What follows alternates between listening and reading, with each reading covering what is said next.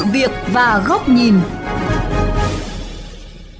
Thưa quý vị và các bạn, để thúc đẩy khu vực Đông Nam Bộ phát triển, Thủ tướng Chính phủ đề nghị các địa phương bộ ngành nghiên cứu xây dựng cơ chế đột phá với các chính sách ưu tiên cho khu vực này. Phát triển đô thị theo định hướng phát triển giao thông công cộng TOD ở khu vực Đông Nam Bộ có ý nghĩa như thế nào trong việc phát triển kinh tế đô thị ở khu vực này? Quá trình triển khai sẽ cần lưu ý gì? Phóng viên Hải Hà ghi nhận ý kiến của các chuyên gia xung quanh vấn đề này trong chuyên mục Sự việc và góc nhìn hôm nay. Kính mời quý vị và các bạn cùng đón nghe.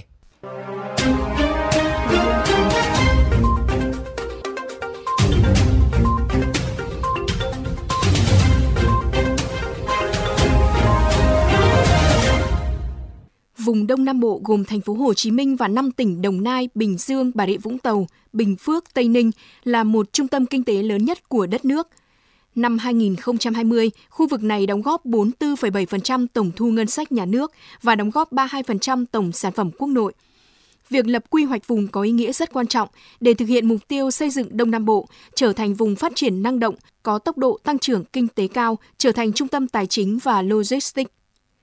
Trong hội nghị Hội đồng điều phối vùng Đông Nam Bộ đầu tiên đã đề cập phát triển đô thị theo định hướng phát triển giao thông công cộng ở khu vực này. Đây là nội dung mới trong phát triển đô thị nhưng cũng gặp nhiều thách thức. Phó giáo sư tiến sĩ Phạm Xuân Mai, nguyên trưởng khoa kỹ thuật giao thông, Đại học Bách khoa Thành phố Hồ Chí Minh cho rằng, muốn thúc đẩy phát triển kinh tế phải thúc đẩy phát triển giao thông. Hiện nay, một số dự án giao thông tại khu vực này thực hiện chưa tốt và còn gặp nhiều vướng mắc, cho nên việc ứng dụng mô hình TOD cho khu vực Đông Nam Bộ là phù hợp, song việc lựa chọn hệ thống giao thông để phát triển phải bao gồm cả đường bộ và đường sắt. Ông Mai nhấn mạnh một cái đất nước nào nó phải có hệ thống giao thông đường sắt cả. Đường sắt là chủ lực, là xương sống rồi chúng ta mới kết nối đường bộ vào. Thế cho nên chúng ta bỏ qua đường sắt mà chúng ta làm hệ thống đường bộ trước thì theo tôi là không hợp lý. Cho nên nếu muốn làm TOD thì phải làm giao thông đường sắt. Thì TOD có nghĩa là gì? Định hướng phát triển đô thị. Đây gọi là đô thị giao thông chứ không phải đô thị dân cư không phải đô thị kinh tế thế cho nên là mặc dù đã có các cái đô thị khác rồi thì đấy là các cái thành phố vệ tinh các cái thành phố phát triển chứ không phải là đô thị có tính chất giao thông cho nên nếu chúng ta làm hệ thống đường sắt chạy qua các vùng này thì vẫn có thể phát triển được đô thị giao thông được Ông Mai cho biết thêm, các đô thị giao thông hình thành tại các khu vực nhà ga có quy mô không lớn, chỉ vài trăm hecta. Đây là mô hình nhiều nước phát triển như Hàn Quốc, Nhật Bản, Hồng Kông đã thực hiện thành công. Theo tiến sĩ Nguyễn Hữu Nguyên, hội viên Hội Quy hoạch Phát triển Đô thị, cơ sở hình thành một đô thị dựa trên các yêu cầu về địa kinh tế, địa văn hóa xã hội và quân sự. Quy hoạch giao thông cần phục vụ cho quy hoạch đô thị. Do vậy, theo Nguyên, cần làm rõ cách hiểu về khái niệm TOD là phát triển giao thông trước rồi phát triển đô thị hay ngược lại và cần cân nhắc kỹ trước khi áp dụng lý thuyết mới vào Việt Nam. Hiện nay, vùng Đông Nam Bộ đã có một số đô thị và một số trục giao thông, Do vậy, việc phát triển đô thị trong thời gian tới cũng dựa trên điều kiện thực tế sẵn có của khu vực này, ông Nguyên nhấn mạnh. Vậy thì ở miền Đông Nam Bộ của chúng ta hiện nay, các đô thị cơ bản đã hình thành. Các đường giao thông phải nối với các đô thị này. Thế mà nhưng mà cái mạng này nó đã hình thành rồi thì khi chúng ta chúng ta muốn phát triển những đô thị mới thì chúng ta dựa trên cái trục giao thông mà đã có để xây dựng thì cái mạng giao thông nếu mà sắp tới chúng ta làm đường vành đai 3, vành đai 4 từ trước đến nay thì nó nó có trục là lộ 22, lộ 13, lộ 14, tất cả những cái trục cơ bản như thế thì các cái thị trấn và các đô thị nó đã hình thành trên cái trục như thế này. Thế thì bây giờ nó sẵn có cái trục đó rồi thì sau này chúng ta phát triển đô thị chúng ta dựa vào cái trục đó.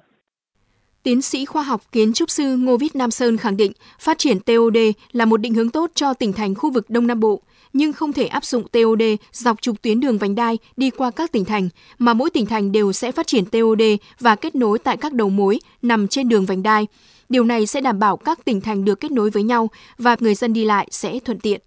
Nếu thực hiện đúng theo mô hình này, theo ông Sơn, sẽ mang lại nhiều điểm tích cực cho các tỉnh thành ở khu vực Đông Nam Bộ cái tác động đầu tiên là các tỉnh thành sẽ sẽ có thêm cái nguồn thu ngân sách. Bên cạnh cái nguồn thu ngân sách công khác á, thì mình tạo được cái nguồn ngân sách công tái tạo từ cái việc phát triển hạ tầng à, và nó giúp mạnh cho cái việc phát triển kinh khi mà những cái tuyến TOD của từng tỉnh thành mà nó có thể kết nối lại được với nhau đó là nó tạo nên cái cơ giúp cho cái việc giãn dân và nó giảm mạnh cái áp lực phải lo chịu nhà ở xã hội cho người dân. Tức là thành phố Hồ Chí Minh không hề mất nguồn nhân lực nhưng mà mình giải tỏa được cái bài toán nghĩa là uh, dân cư quá đông đúc tập trung vào uh, trung tâm của vùng. Bên cạnh đó, mô hình phát triển này cũng được coi là xu hướng phát triển bền vững, giảm bớt áp lực cho hạ tầng giao thông, hạ tầng xã hội và nó cũng giúp cho các tỉnh thành cùng nhau phát triển về kinh tế, tránh sự chênh lệch quá lớn giữa đô thị, trung tâm vùng và các đô thị khác trong vùng.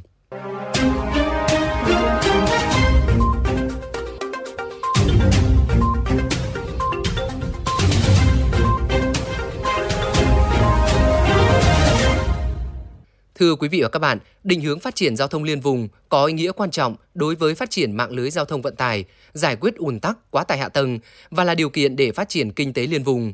Xác định đúng vị trí của mô hình phát triển TOD giúp các tỉnh thành khu vực Đông Nam Bộ sớm có định hướng lộ trình phát triển giao thông rõ ràng, làm cơ sở cho phát triển các quy hoạch khác, tránh tình trạng phát triển tràn lan, thiếu kiểm soát, để lại nhiều hệ lụy sau này. Đây cũng là góc nhìn của kênh VOV Giao thông qua bài bình luận có nhan đề TOD bước đi đầu tiên trong lộ trình quy hoạch đô thị.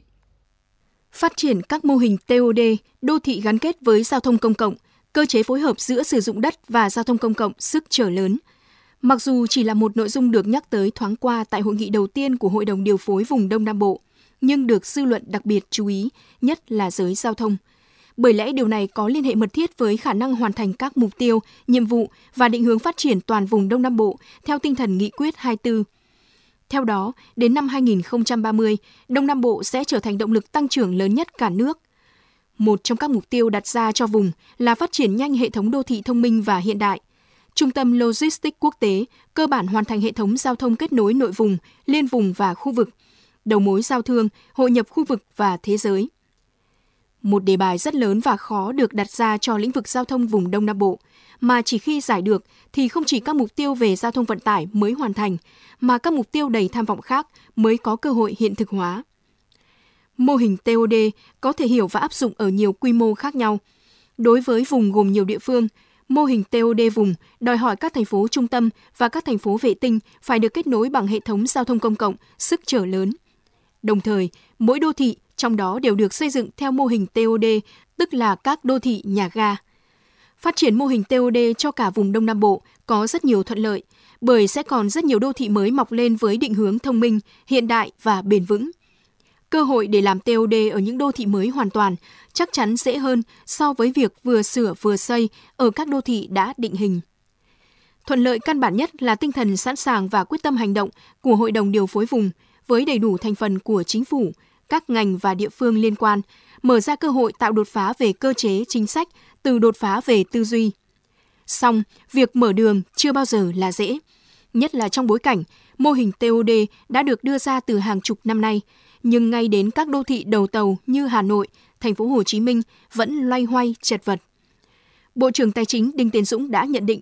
nếu vẫn cách làm cũ, thành phố Hồ Chí Minh và Hà Nội sẽ phải mất 100 năm mới hoàn thành 8 đến 9 tuyến metro. Riêng thành phố Hồ Chí Minh, 16 năm chưa làm xong 20 km tuyến đường sắt Metro số 1. Tuyến Metro số 2 vẫn đang gian nan giải phóng mặt bằng. Trong khi đó, theo kế hoạch mà Bộ Giao thông Vận tải đưa ra về phát triển đường sắt cho vùng Đông Nam Bộ, các dự án vẫn phải bám lấy cực tăng trưởng của cả vùng là thành phố Hồ Chí Minh.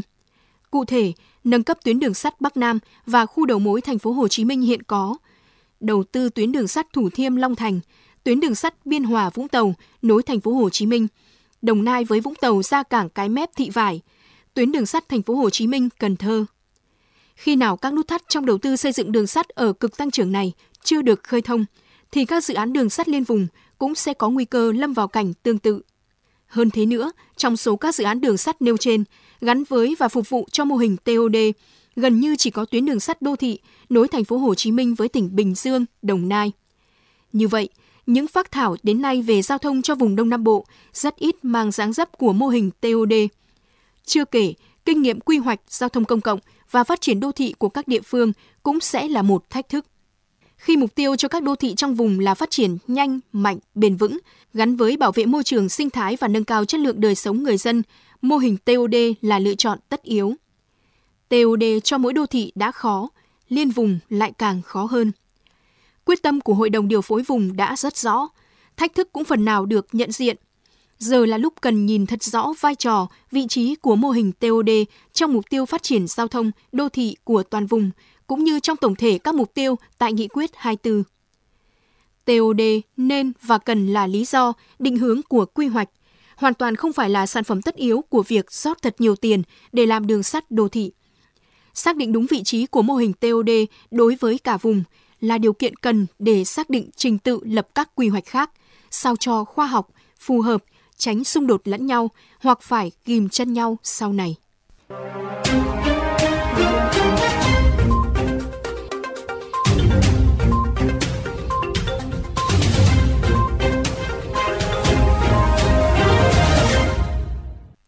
Chuyên mục sự việc và góc nhìn hôm nay với chủ đề Phát triển vùng Đông Nam Bộ theo mô hình TOD,